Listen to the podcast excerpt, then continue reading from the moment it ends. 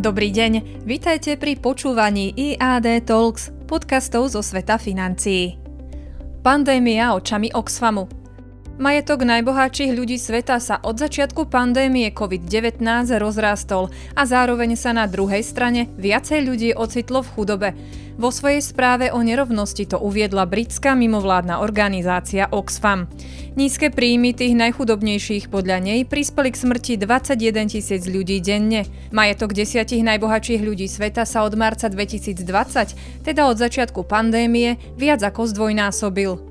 Tohtoročná správa popisuje úplne neprimerané javy, konštatoval šéf Oxfamu Denis Riskandaráža. Za pandémie sa takmer každý deň objaví nový miliardár, zatiaľ čo 99% svetovej populácie je na tom horšie kvôli lockdownom, poklesu medzinárodného obchodu a slabšiemu turizmu, v dôsledku čoho spadlo do chudoby ďalších 160 miliónov ľudí, dodal. V hĺbke nášho ekonomického systému je čosi chybne nastavené, skonštatoval.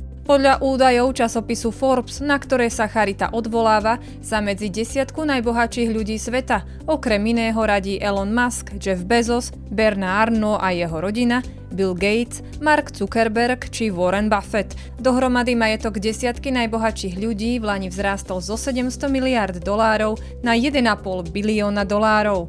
Sú však medzi nimi značné rozdiely. Zatiaľ čo Maskov majetok zrástol o viac ako 1000%, Gatesov len o 30%. Správa Oxfamu vychádza napríklad aj z údajov Svetovej banky a uvádza, že nedostatočný prístup k zdravotnej starostlivosti, hlad, násilie na základe pohlavia a klimatické zmeny prispievajú k jednému úmrtiu každé 4 sekundy. Za menej ako 5,5 dolára na deň žije o 160 miliónov ľudí viac, než by to bolo bez vplyvu pandémie. Svetová banka používa 5,5 dolára na deň ako meradlo chudoby v krajinách s vyššími strednými príjmami. Oxfam správe tiež poukazuje na to, že pandémia núti rozvojové krajiny znižovať sociálne výdavky, pretože im narastá štátny dlh.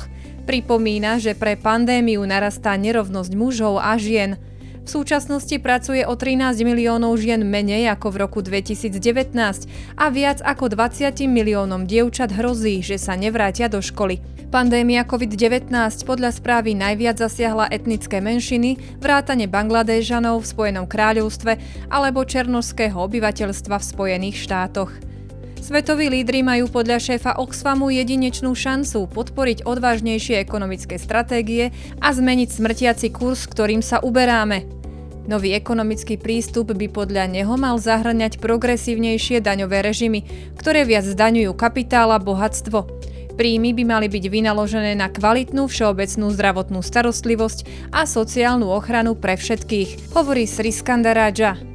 Oxfam tiež požaduje, aby boli zrušené práva duševného vlastníctva na vakcíny proti COVID-19, čo by umožnilo ich širšiu výrobu a rýchlejšiu distribúciu. Prezident Svetovej banky David Malpass taktiež vyjadril obavy z prehlbujúcej sa globálnej nerovnosti. Uviedol, že vplyv inflácie a opatrenia na jej riešenie pravdepodobne spôsobia chudobnejším krajinám väčšie škody. Vyhliadky slabších krajín sú stále také, že budú stále viac zaostávať, povedal. Oxfam je britská mimovládna organizácia zložená z 21 nezávislých charitatívnych organizácií zameraných na zmiernenie globálnej chudoby. Bola založená v roku 1942. Tohto týždňové udalosti pre vás spracoval Robert Bučič, portfólio manažer IAD Investments. Počúvajte nás aj o týždeň.